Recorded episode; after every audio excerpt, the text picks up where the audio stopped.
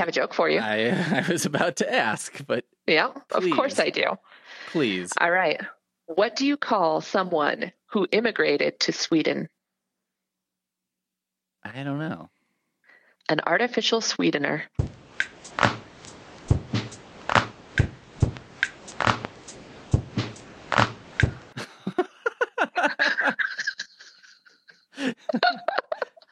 The second sort of Scandinavian.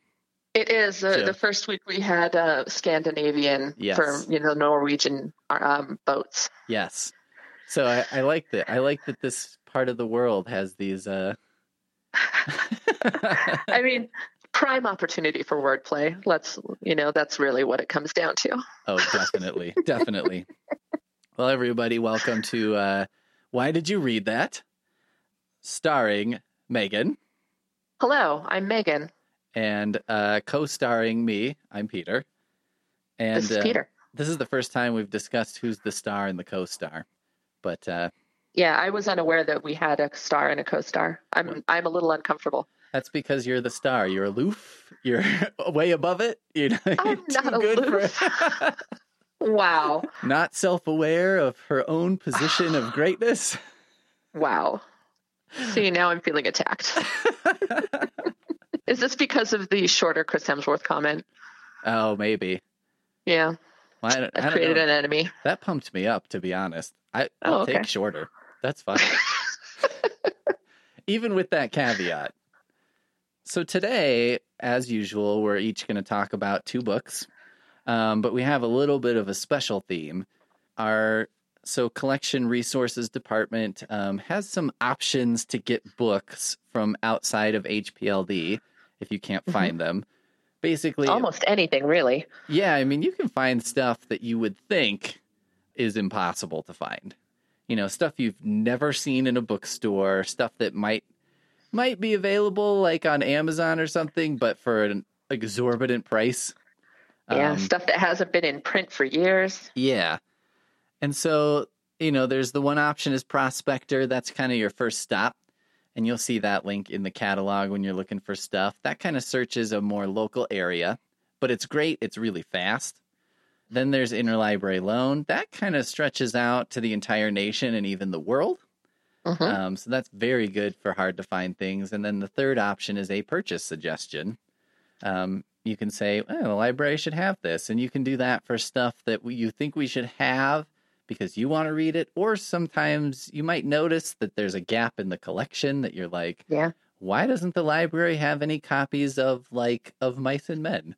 That's weird. Yeah. If you notice that, please tell us because we should have copies of Love Nice and Men. Yes. there are many books that we should have copies of. If if you uh, read it as assigned reading in high school, we should probably Yeah. have it. Yeah. So, um, so today we're actually both going to talk about books that are not directly available from the High Plains catalog to sort of prompt everyone to think outside that that box, right? Think about Yeah. like, hey, you can get stuff from the library totally free. Mhm. Um, and just because we don't have it doesn't mean that you can't get it through us. Yeah. Libraries are great at sharing and we share with each other too. Yeah, it's a wonderful system. And it's all kind of coming back online in full force again. You know, last year, 2020, was um, the less said about it, the better. Yeah. It was an interesting time. Let's just say that. yeah, I don't know. Maybe, I guess if you were born after 2020 and you're listening to this as a, you know, 15 years from now, I don't Yeah. know why this scenario would happen, but Yeah. Just Google 2020 yeah. and you'll understand. Yeah, it- it'll probably be a pretty long Wikipedia entry by then, but you know, Yeah. here we are. so anyway, like most libraries and stuff are lending things again and getting things out pretty quickly. So I think I went first last time. I couldn't remember, so I'll take your word for it. So if you want to start and tell me your um, My four. options and a brief thing about each All right. one. Excellent. Okay. The first one I have is a romance called Better at Weddings Than You by Mina V. Esguerra. And this is, um, she is part of a group of Filipino writers who write in English and uh, independently publish their stuff. And it's set in Manila and it's about a wedding organizer who takes over a wedding for a rival wedding organizer who gets fired because the groom thinks that his his um, fiance is falling for the first wedding organizer. Ah, So, sort of a wedding planner situation. yeah. And it's a short and fun romance. Then I've got a series of short stories called Taaqtumi, and it's by various authors. They are all from um, the Arctic Circle area, I think mostly Canadian. Uh, and it's a series of horror stories. And Taaqtumi um, is an Inuit uh, word that means in the dark. I'm sorry, Inuktitut word that means in the dark. And I'm probably mispronouncing things about it, but it was great. Oh, Um, okay. So this is not like talk to me. No, is- okay. Gotcha. Taaqtumi. Okay. um, series of, of horror stories. Some are are very like every day could totally happen, and some are supernatural, like zombies. So Nice. series of of um, Arctic horror. Okay. And then I have another horror book called Voodoo Heart by John Everson. And it's set in New Orleans, and there's a strong like mystery component. The main character is a detective who is investigating a series of disappearances, uh, and it involves like so. Say you wake up in the morning and your partner is missing, and all the all the all that you find is that you are in a blood-soaked bed with a human heart in the middle, Yeah, and you don't remember anything happened. Yeah, that old chestnut. yeah. Um, so that's um, Voodoo Heart. And then finally, I have a sci fi novel called Aleph Extraction by Dan Moren. And it's like sci-fi adventure. I like to say um, it's an it's an espionage space heist, like Ocean's Eleven if they were spies and it were on a giant space yacht. Hmm. Okay. You've given me um Broad excellent range. Yeah. you know, ugh, man. Um I like to make things difficult for you. I know. I I want to hear about Taaqtumi, the Arctic Circle horror stories though. I think that one sounds I was hoping you would pick it because so few people know about it. I don't even, I couldn't even tell you how I heard about it. Um, but I think we shared an office for a while. I think you are aware that I have a particular fascination with like polar exploration. Yes, yeah, the Shackleton stuff and the- yeah. Exactly. And the Franklin expedition. Like, there's something about the Arctic and the Antarctic that I find endlessly fascinating, especially people trying to figure it out and like exploring it. So when I heard that there were Arctic horror stories, because I also love horror, I had to have it. Um, so I got an early copy from the publisher. I was lucky enough that they were willing to send me one, and I got to read it. And I think it's brilliant. And so few people. I think there's only one library in the state that owns it. It's Denver Public, um, but you can get it through Prospector. Um, and I want more people to read it because I really thought it was so good. So I think it's a series of nine short stories, so it's not very long. Uh, and like I said, they range from like the super subtle and realistic um, to the all-out like post-apocalyptic zombie stuff. Um, so I'm going to start at the more traditional horror end, which is the like supernaturally stuff.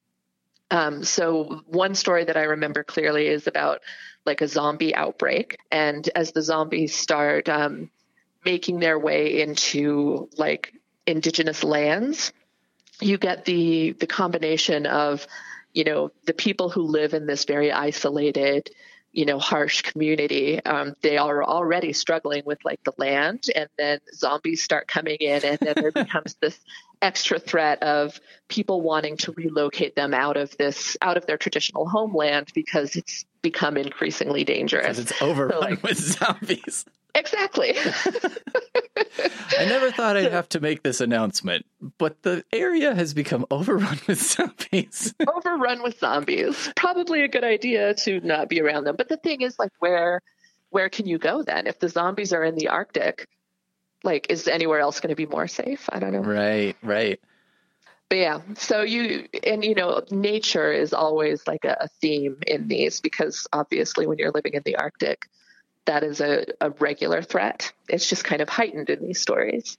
Gotcha. Um, let's see. There's one about an oncoming blizzard. So a bunch of kids are at school and um, they can see a storm coming, and there's an announcement over the loudspeaker, you know, that there's a blizzard coming, and you know, if you have if you have relatives at the high school, wait for them, and they'll walk you home. Everybody else walk home, and uh, so the main character is walking home and it's this you start to you know have you ever been walking somewhere and you start to get this sense that like someone or something is wrong and someone's watching you and like you become increasingly certain that you know that there's something after you Yeah. and so it's th- it's that kind of a thing where this kid is on his way home and he's becoming increasingly certain that there is something evil in the storm and it's the kind of story that I really like in horror because you could totally just say well it's this kid walking home alone before a blizzard he's just freaked out but what if he's not you know right. Yeah. Good stuff That sounds cool. and yeah It one of the sounds like most a- powerful yeah Go ahead. no no you first Well, it sounds like there's the horror element, but it also has this kind of sense of place that runs through the stories, which is kind of a cool, different thing. these stories could not take place uh, anywhere but in the arctic Right. for sure. And I'm pretty sure that all of the authors are indigenous. I'm not positive about that, but I think that they are. So they're, you know, descended from the Arctic. Cool. So yeah, strong connection to it. And one of my favorite, um, this is unusual for me because usually with horror, I expect there to be some sort of unexplainable element. hmm But one of my favorite short stories in Taaqtumi um, is about this woman who is out. I believe she she's either hunting or she's like gathering stuff from nature, uh, and she has her baby with her, and they're just you know out living life, and then very out of um, character, a bear kind of approaches them, and so she's being chased and attacked by a bear. And she has to protect her baby, and like that kind of very real kind of horror. I don't the way it was written, it really, really worked for me because she has these like impossible decisions to make. You know, what do you do? You know, how do you, you, you you're carrying an infant, you're being chased by a bear. Do you, how can you save your infant? Can you save both of you? If, will your baby even be okay if you're not there to take care of it? Like Right. horrifying. Impossible situation. exactly. Perfect for horror. yeah. Yeah, these are not like comforting, make you feel better, the world's an okay place stories. Yeah. Well, it sounds like there's a bleakness to be had here. yeah, I mean, it's horror. That, that's kind of a part of it. So Yeah. That sounds pretty awesome. it's great. It's not super long, and there's only nine. I think it, it clocks in at under 200 pages. But I've never read anything quite like it, um, and I'm always looking for different. So it really hit the spot for me. And I, I've read a lot of online reviews for the people who have found it, and some people say that you know they liked some of the stories and they didn't like others. But I think that's a strength of it, honestly. Whether you like the very grounded in realism style or the zombie apocalypse style, there's going to be something in here. I think that will speak to horror readers. Yeah, that's that's kind of always a thing with short story collections by different authors, right? Like some will Mhm. work for some people and some won't work for others, but then you find new people that you like. Exactly. Yeah, and these are all like small authors without a big following, um, indie published. So it's a it's a great opportunity to find some people that are really easy to miss. That's a great choice. I like that. Thank you. I like it too, and I hope that you read it because I think you would like it. Well, I mostly was complimenting myself for picking it from your four, but I'm just Wow. good job, I don't know Peter. you I picked it. right into that.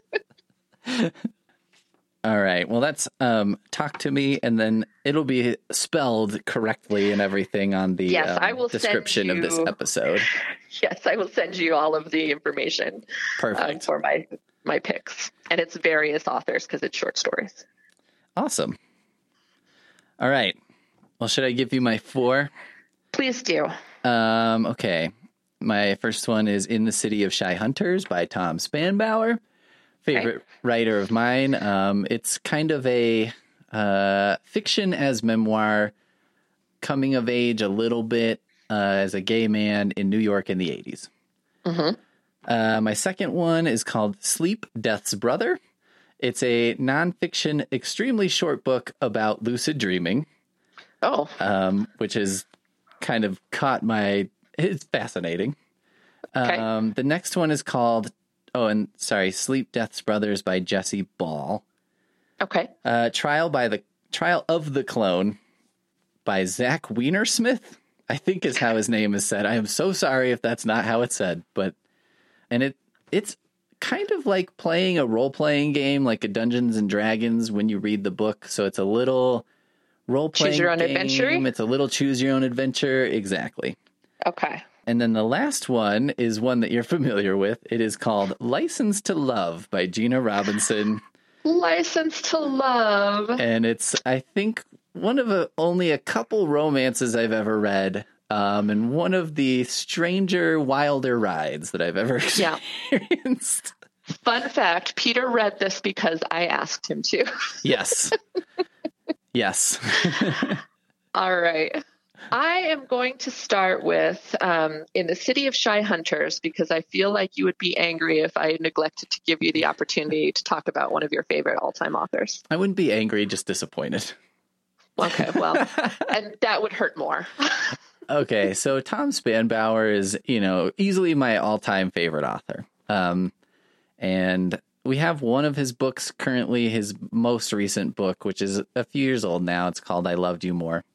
Um, but in the City of Shy Hunters is, in my opinion, his kind of masterpiece.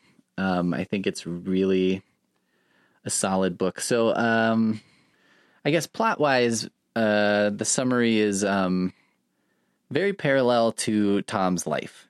So he grew up in a really rural part of Idaho on a farm. Um, and then he was uh, gay, and his parents discovered that he was gay. And as soon as they discovered that, they kicked him out of the house. And he roamed around a little bit and then ended up in Manhattan in the 80s and was living as kind of a building superintendent and uh, waiter and other, you know, making it making it Yeah. in Manhattan, but just barely. Odd jobs. yes. Um, and this is a lot about sort of the period where I guess I don't I don't want to use the incorrect term for this, but he was sort of discovering himself in context of being gay and what that meant and you know in a time obviously when that had a very different meaning Yeah. um, for your public life and your private life. There's quite a bit in here about the AIDS epidemic that swept through the gay community, especially gay men in the 80s and a lot of cities in America, and kind of about how tragic and difficult that was. yeah. And it, you know, it's just got a lot of different interesting scenes and stuff like that. It's it's a hard book to recommend because it's I don't usually like books that are really uh dense. You know, this isn't a book that you can like sit and read two pages of every day and get through it. Like it's not that's not going to be a very enjoyable experience. This is kind of a book that I think you do have to probably devote some time and energy to. hmm You know, it's not one that you could like read while you're listening to music or it's it's like not an airplane book in for me. Right. I don't I don't have a great attention span everybody, so maybe you have a better ability to shut out the world. Um, but if you're like me and that's not the easiest thing in the world, this is this can be a tough one. Like it takes a little bit to get into it, but I think that part of what's so great about it is when you get into it um, and then you start to feel the rhythms of it and you start to feel how it's all working.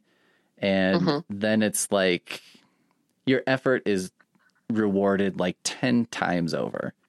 Um, So, would you say that it's like a style thing that you are connecting with, and as much as the the story itself? i think so. I think it, oh yeah it's definitely a stylistic book. Um, Okay. He has a style of writing that he calls dangerous writing and it's got a lot of rules and things like that. As the reader you're not necessarily you, you know it's not totally transparent. It's not like mm-hmm. you're going to be reading this and he's obnoxious about it. It just takes a minute to appreciate it. It's very it's very different. It's a a style where he kind of explains what's happening he explains like uh the physicality of a lot of things that you wouldn't necessarily think of that way. Um it's almost like everything for him is a physical on the body experience. Okay. and that has a way of i think connecting to like your brain when you're reading it. It feels like you're there you know? You feel like you're there even though he's describing a situation that i've never been in. Mhm. so i it's just an excellent experience. It's a, a great reading experience. The style, by the way, is something he's taught to a lot of other people. So Cheryl Strayed was a someone he worked with at one point. Um, right. she wrote Palahniuk, Wild, right? Yes. Yeah. Um, Chuck Palahniuk, Fight Club guy, is probably his mm-hmm. most famous student, but he's he's worked with so so many people, and mm-hmm. uh, you know his stylistic has carried on through a lot of other writers.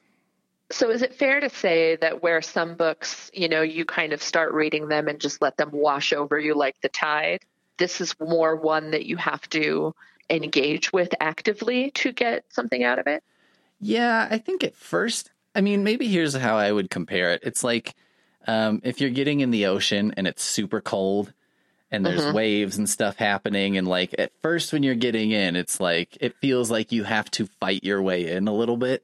Yeah. And you have to fight your instincts to just run away.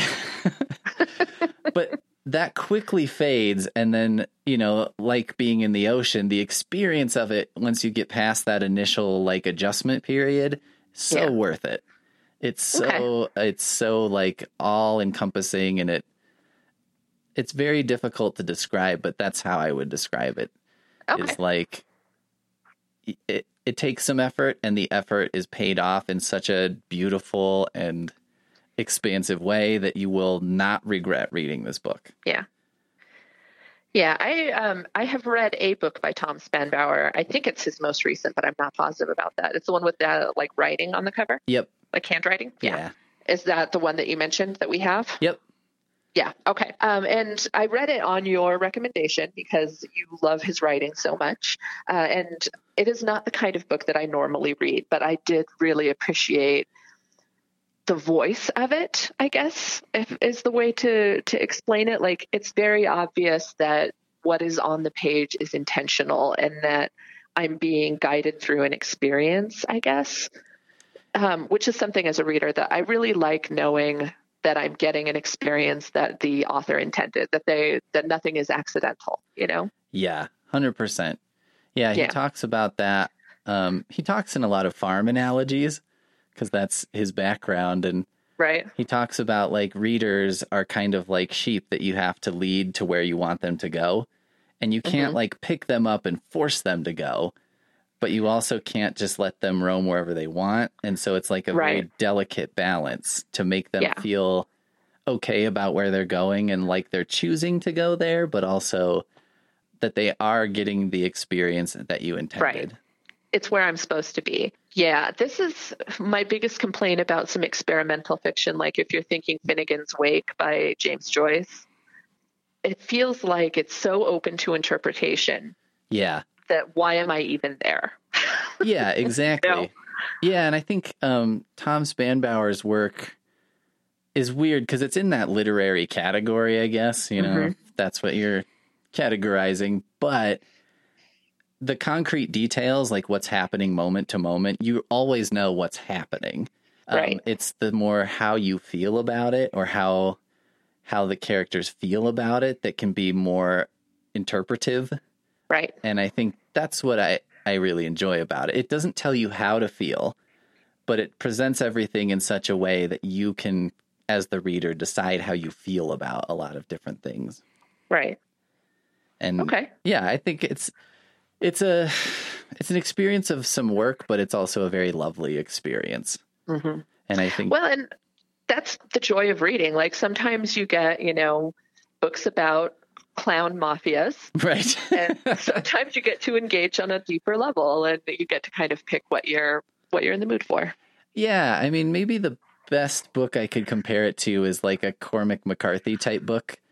Okay. I, mean, I think like when I read The Road, I remember thinking at first like, geez, I don't know if I can get into this. Um, mm-hmm. But then he, you kind of start to hear the music of it. You start to feel the rhythm of it. And then yeah. by the time you're done, you're just like, I don't know if I can read any book but this book after this. Like, I don't even know where to go. So this is where we're different because I read The Road and I put it down and I was like, is life worth living? I mean, it is a dark book. it's so dark. Yeah. It is pretty, pretty grim. It is. Uh, you have to have a high tolerance for that. I think. Yeah, oh, I could sure. appreciate it for for what it did, and I thought it did it masterfully. But for the kind of reader I am, it was just too overwhelmingly bleak. Yeah, I think everyone's got their sort of like store of energy for how much darkness they can tolerate. And Yeah. the road is, I I think, would drain that store for just about anybody. Can confirm. yeah, like Tom's books are. That's another thing. I think they aren't all darkness. They have a, a huge mixture of dark and light and fun and tragedy, and you know, all- Right. it's it, they feel like real life that way. Okay. So yeah, Okay. in the So you don't need to proceed with caution. You're not going to, you know, head into a depressive episode, most likely. Probably not. Um, you know, it, it talks about hard real life things. Um, right. If if you're not a reader, by the way, who can tolerate, you know, there are some graphic sex moments in the book. Ah, Um. So if that is not, if that's just something you can't hang with, I probably would steer you away from that one. But yeah, there are there are moments of levity, there are moments of sadness. You know, it's okay. it's a good mix. Well, and I think that right now, um, you know, because we're coming off of such a difficult year, a lot of people are concentrating on fluffier, more hopeful reads. But I have talked to people and I've listened to people talking about uh, how they want something that's a little more dark, that's a little more reflecting of of you know how hard things can get and proof that you can get through them anyway or that you can find moments of joy even in in tough times and so I think there are readers who are who are looking for something that's a little heavier, even now. Yeah, and it definitely has an ending that to me was like one of those beauty in the profane kind of things. Yeah, You know, a very ugly scene, but someone's finding the beauty in it. And yeah, if that's kind of if that's your jam, uh, this is a book for you for sure. cool. All right. um, All right. Do you need a reminder? let's see. Better at weddings. Yep. Uh, that's kind of a wedding planner uh, dual romance. Uh, Um, I mean, kind of. They end up partnering because one gets fired, but Oh, they don't do a pistols at dawn or something. no, no. Um, Voodoo Heart, New Orleans Uh-huh. horror detective novel, yep. and Aleph Extraction. Is that what that's Yes. called? Um, Yes. I can't read my own handwriting.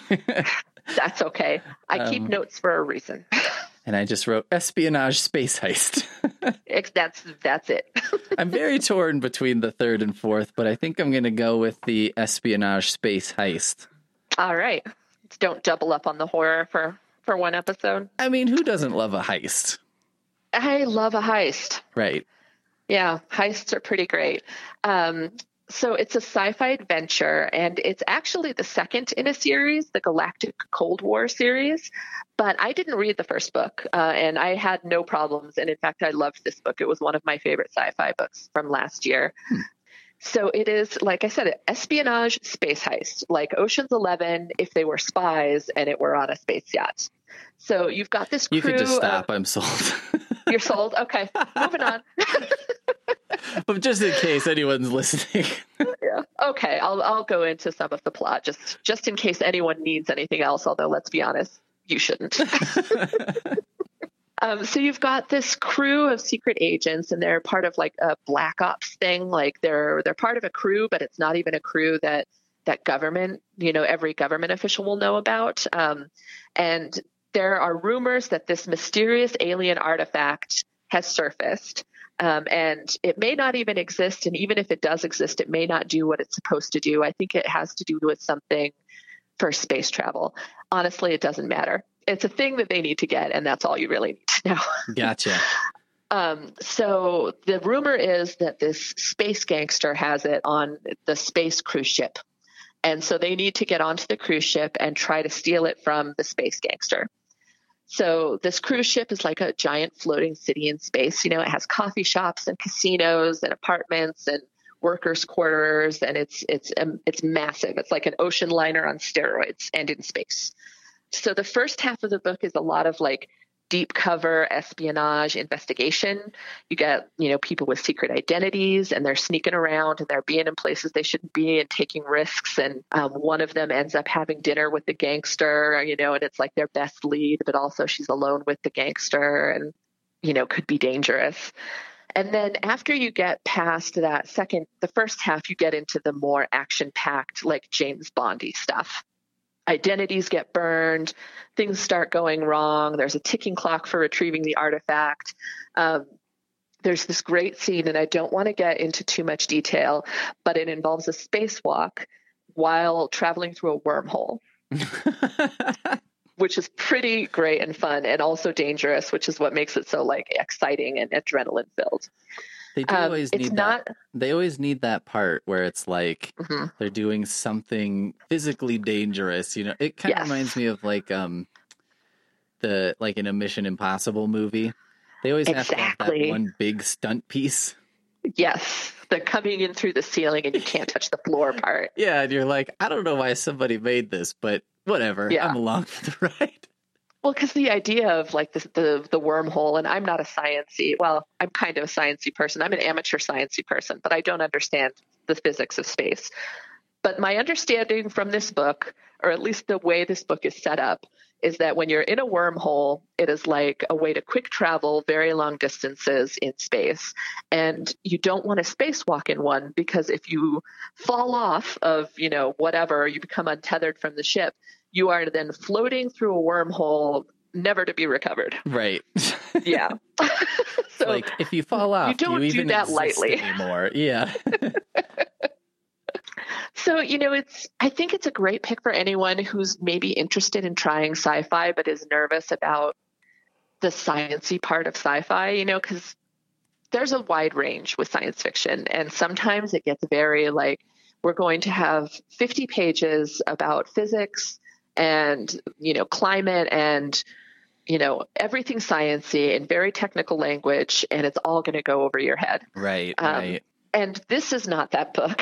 It's it's not super dense with the science part but it's filled with action and intrigue and espionage so if if you're looking for science fiction that's like an action movie I think this is a, a great pick. Uh, and it is part of a series. So if you wanted to start in book one, I put book one on my reading list. I do plan to go back and read it because I liked this one so much. So you could start there or you could start here. I didn't have any problems with second book. So you you can start with book two, which is mm-hmm. this book, and you probably you it's not like you'll be like, what is happening? Right yeah, I didn't have any trouble. There were obviously references to things that had happened in the past, but I didn't feel like not knowing kept me out of the story any. Gotcha. Yeah, there was um my partner has been watching the series Lost over, you know, a couple months. Okay. The older like yep. Uh, the big series, okay. Yeah. The island. Yep, with like the mysterious island and weird things happening and mm-hmm. I saw probably every fourth or fifth episode and mm-hmm. Lost was an apt title in my case. I was like, I don't even know who this person is. What are they talking about? okay. So yeah, this is like not that. lost. Yeah. no. not where it's like, eh, you can't really dip in and out of Lost. That's a that. Was, I don't recommend that experience. you know, good to know. I've never seen Lost, so now I know not to dip in and out. Yeah, you probably. I don't know how close of attention you need to pay, but at least some you need to at least see the the big episodes in in the order that they were intended. Maybe. You should probably be in the room for most of yeah. the series. okay. Making a, a personal note. well, I like that. I like that you could kind of go in and out on this though, yeah. and it's not a tragedy. Yeah, but I mean, I I have high expectations for the first book. So anyone who really feels strongly about reading series in order, I don't think you'd have any any problems. Um, and that one is also available through Prospector. So you could get the first or get both, or just get the second if you just want the space heist. Nice. Well, I'm kind of yeah. sad that we don't have this now. This is the uh, know, downside really of this episode. I'm like, why don't we have this? I know because there are so many books, so many great so. books. There are a lot of books. Turns out. Yeah. and some really special stuff is out there. I know. well, that sounds All right. awesome. I like it. Yeah, I, I recommend. I had a great time with it. It's fairly long, but it's so filled with like heisty stuff that you don't care. I feel like uh, uh, these heist stories often, even when they're longer, it's like they have these sort of discrete stages. Yeah. Of like, you know, putting the team together and then getting in mm-hmm. place and then there's always whatever messes it up at some point. The thing good that went wrong. Yes. Yeah. The time crunch that we have to get it now. yes, the thing where it's like, okay, but if we do it within this certain window of time, that Ex- other thing works. And yeah. yeah. And if you're even a minute late, yeah. disaster. That's why I could never be involved in a heist. Yeah. They're fun to read about, but I would definitely be paralyzed. Oh man.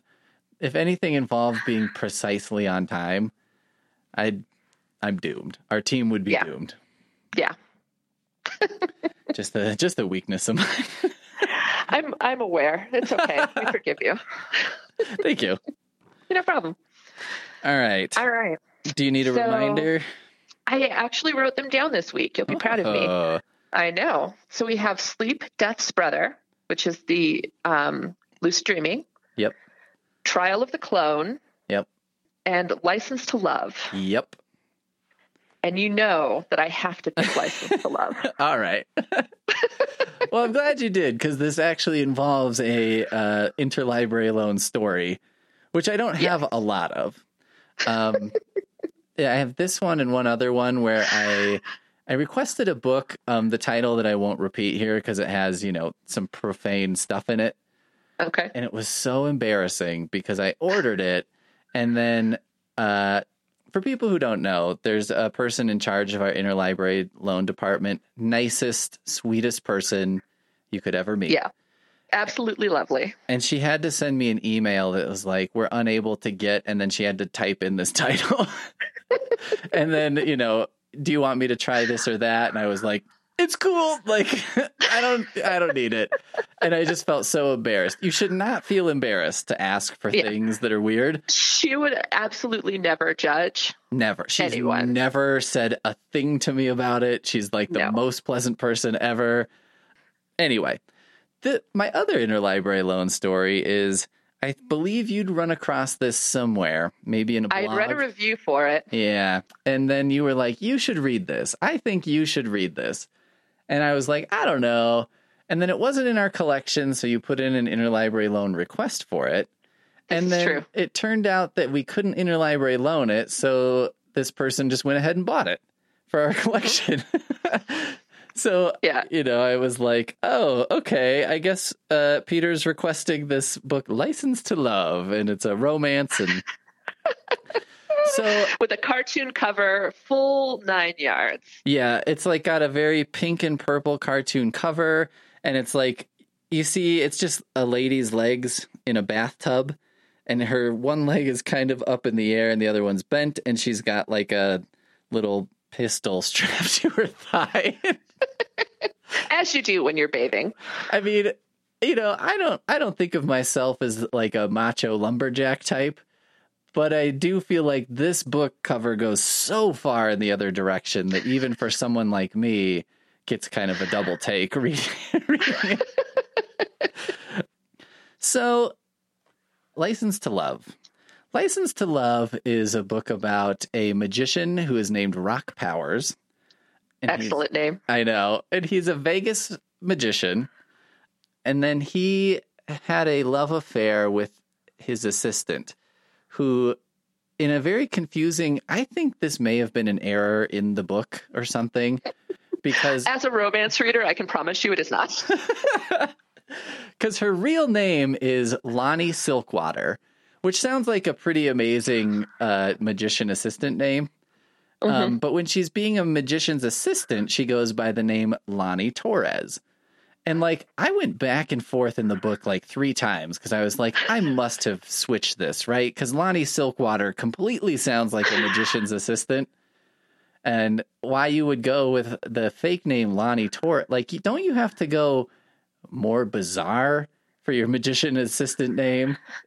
Not in romance, because romance characters always, not always, but often have bananas names. That's true because I mean, Rock Powers is Rock Powers. you know our main character.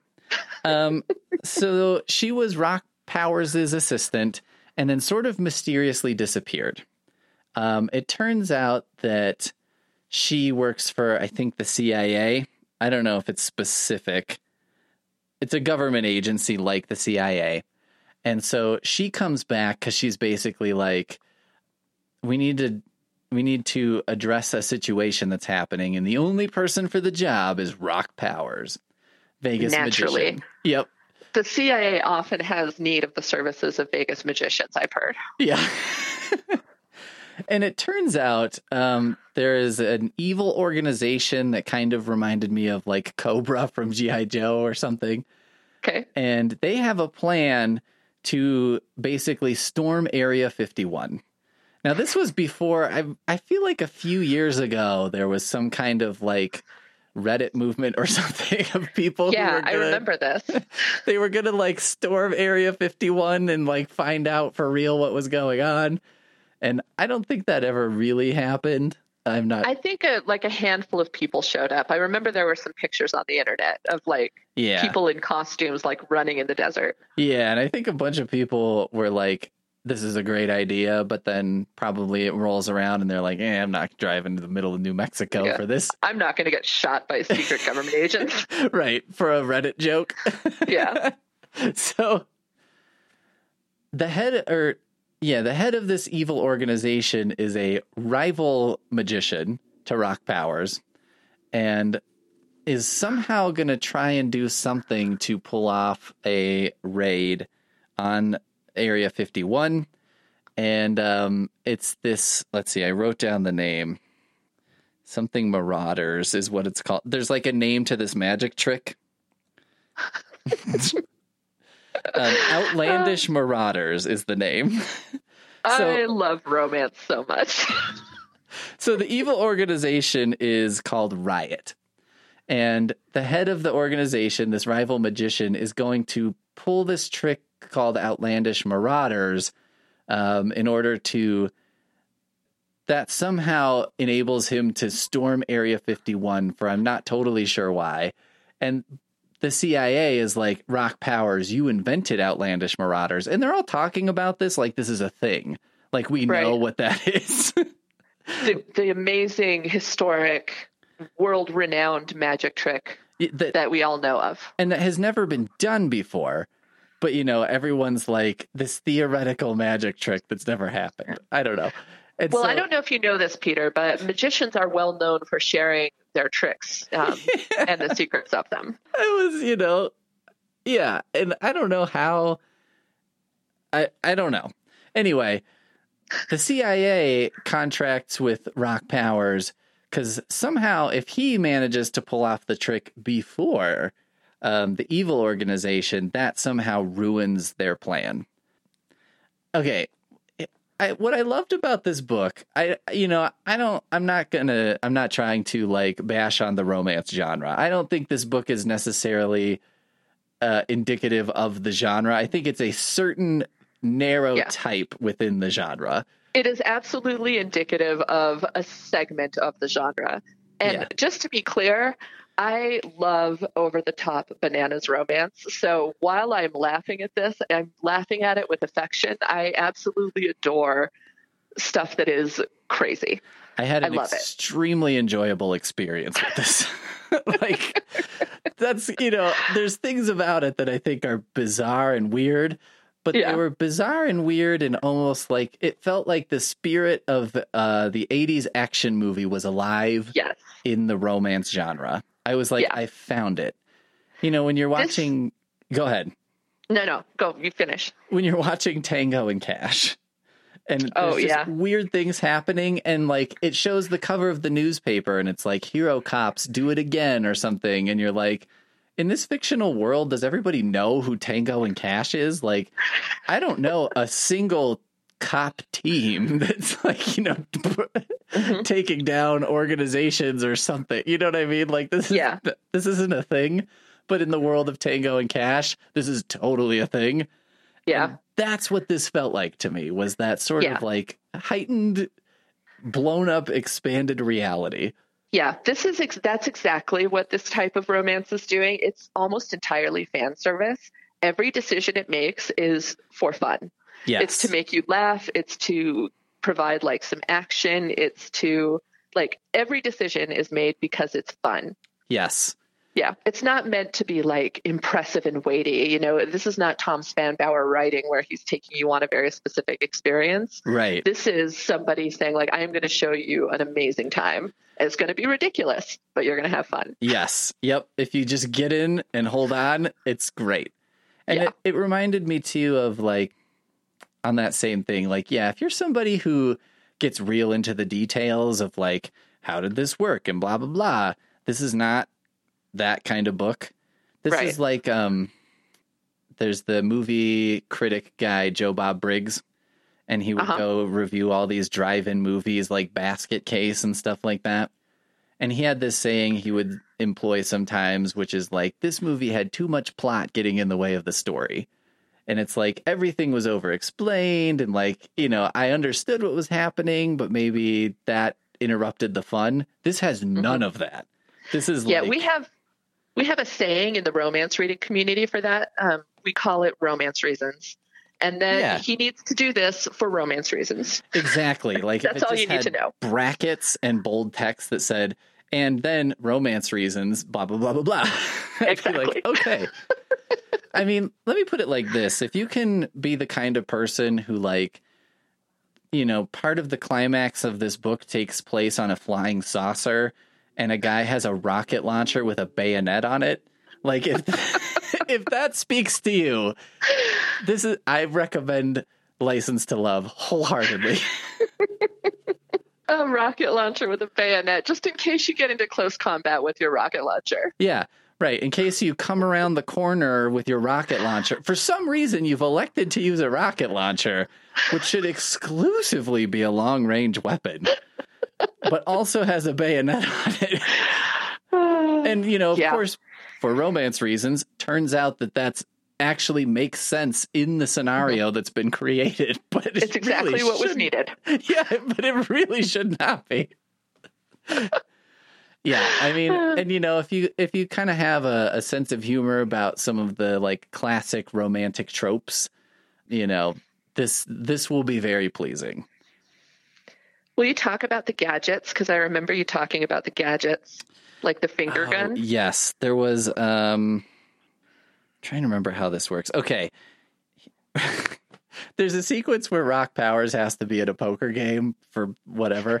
It's it's like doing a James Bond thing, right?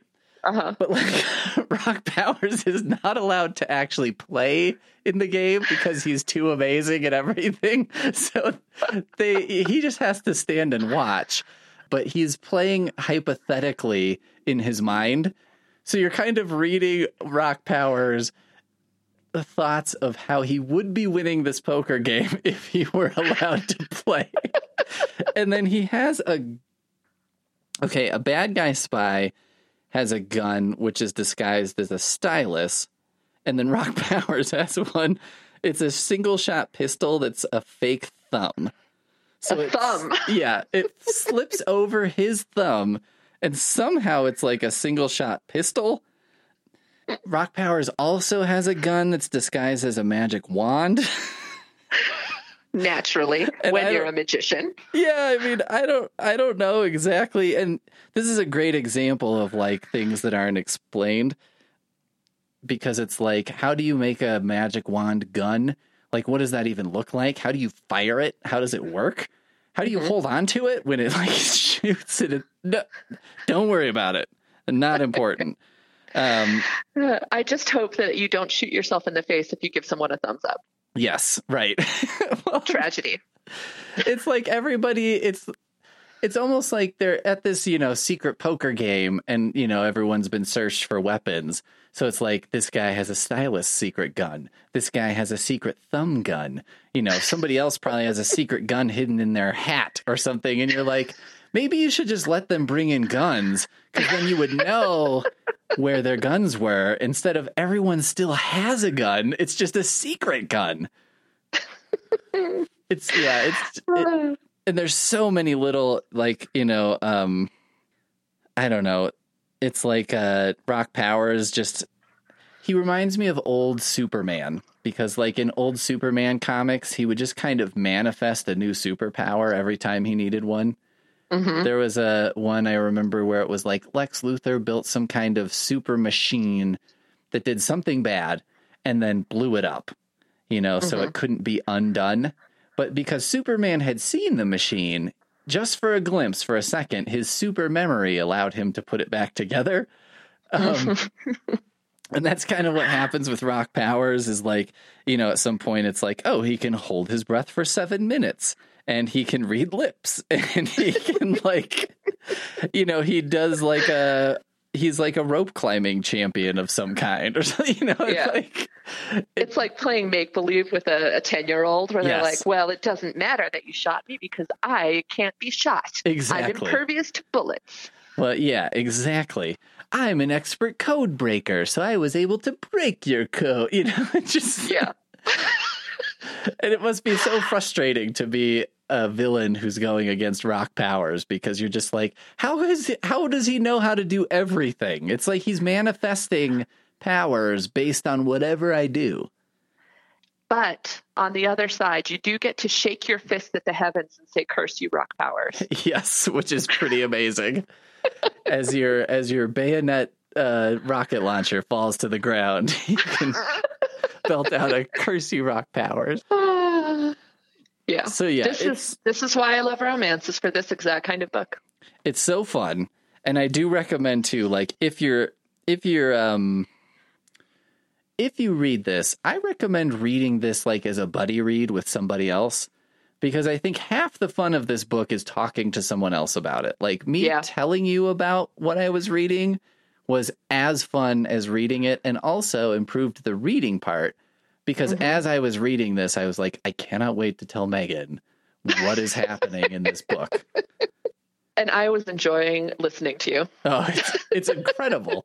it's just, you know, everything that happens. Yeah. It's like you said, it's kind of like any choice that I would make if I were writing, if someone was like, here's the bare bones plot, any choice that I would make, the opposite choice is not even the opposite, a choice that I wouldn't even consider available is the Mhm. one that's made.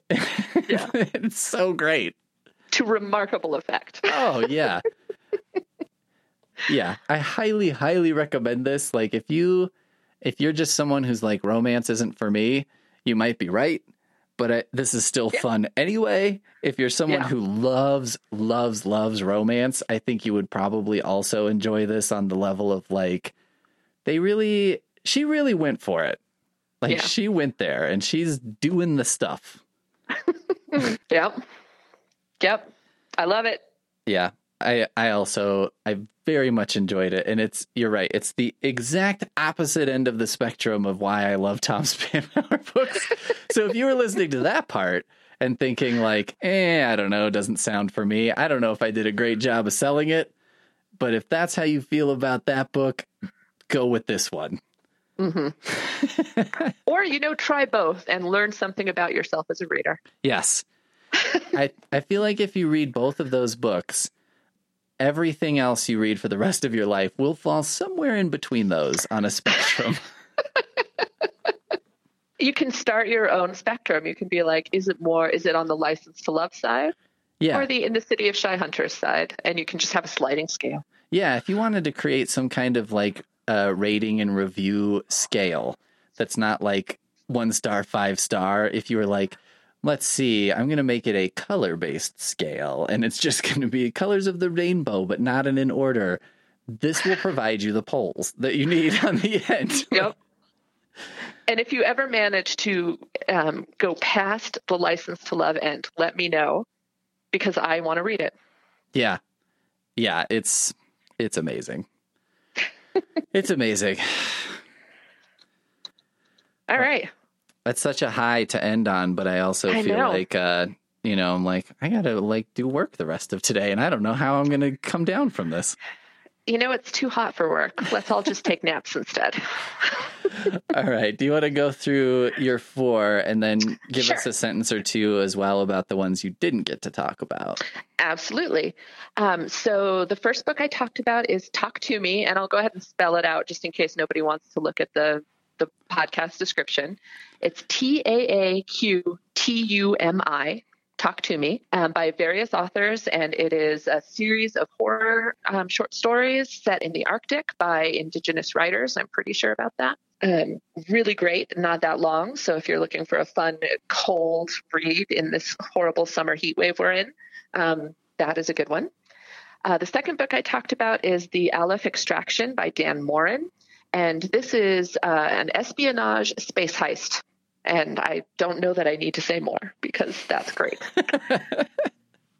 uh, then I have um, a short romance novel called Better at Weddings Than You by Mina V. Esguerra. Uh, and she is a Filipina and writes a series.